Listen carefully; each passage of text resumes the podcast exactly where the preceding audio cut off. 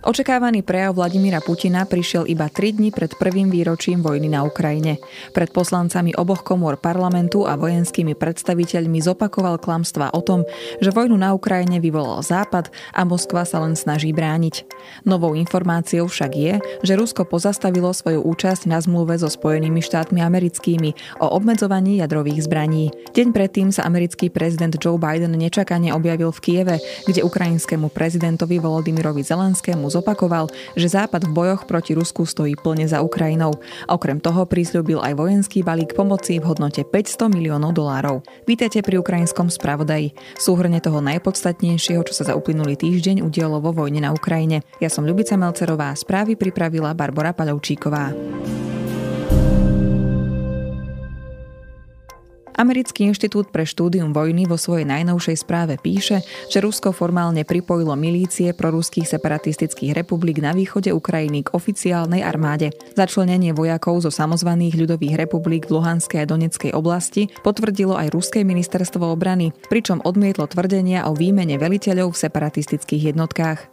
Rozhodnutie podľa americkej organizácie môže svedčiť o tom, že ruské velenie si je vedomé, že nemá dosť síl na dobitie časti Luhanskej a Donetskej oblasti pod ukrajinskou kontrolou. Viaceré reformy preto plánuje uskutočniť predtým, ako si to uvedomí samotný Putin. Dodáva však, že reorganizácia sa nemusí pozdávať práve separatistickým zložkám, ktoré sú od svojho vytvorenia v roku 2014 viac menej nezávislé od ruského velenia. Moskva považuje republiky za súčasť Ruskej federácie. V správe sa ďalej píše, že jednotky separatistických republik nie sú veľmi efektívne. Rusko ich však potrebuje na udržanie pozícií na západe Donetskej a Luhanskej oblasti, keďže ruské ozbrojené sily pokračujú v ofenzíve na vybraných frontových líniách na východnej Ukrajine.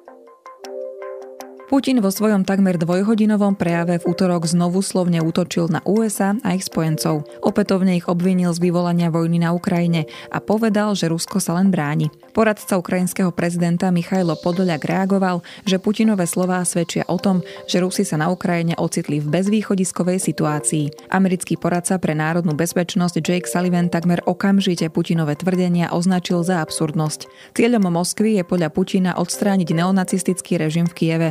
Západ sa podľa neho zas snaží o to, aby lokálne boje prerástli do globálneho konfliktu. Čím viac striel dlhého dostrelu príde na Ukrajinu, tým ďalej budeme musieť hrozbu odtlačiť od našich hraníc, povedal Putin.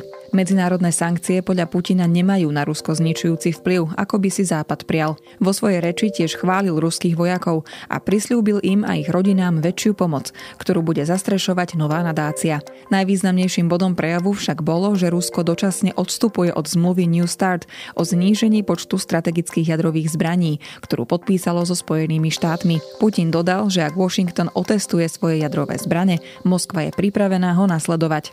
Rusko má takmer 6 tisíc bojových hlavíc, čo z neho robí krajinu s najväčším jadrovým arzenálom na svete. Spolu s USA vlastnia zhruba 90% všetkých jadrových zbraní.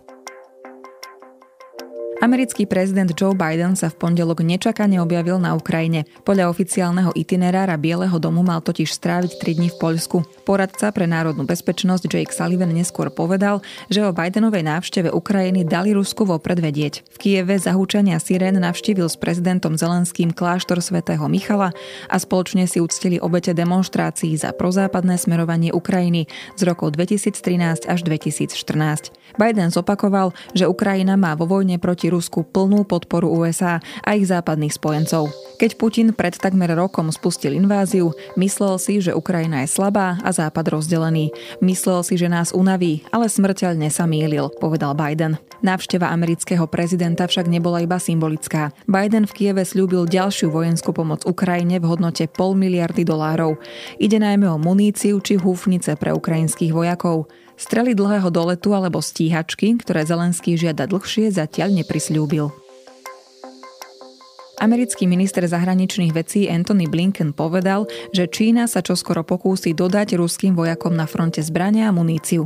Informácia ho podľa vlastných slov znepokojila natoľko, aby varoval svojich spojencov na Mnichovskej bezpečnostnej konferencii. V Nemecku Blinken cez víkend hovoril aj so svojím čínskym náprotivkou Chin Kangom, ktorého varoval, že vojenská pomoc Rusku by výrazne poškodila vzťahy medzi Washingtonom a Pekingom. Naďalej je však pre ňo dôležité, aby krajiny vzájomne komunikovali. Neskôr sa k nemu pridal aj šéf európskej diplomácie Josep Borrell, ktorý povedal, že čínske vyzbrojenie ruských vojakov by bolo prekročením červenej línie.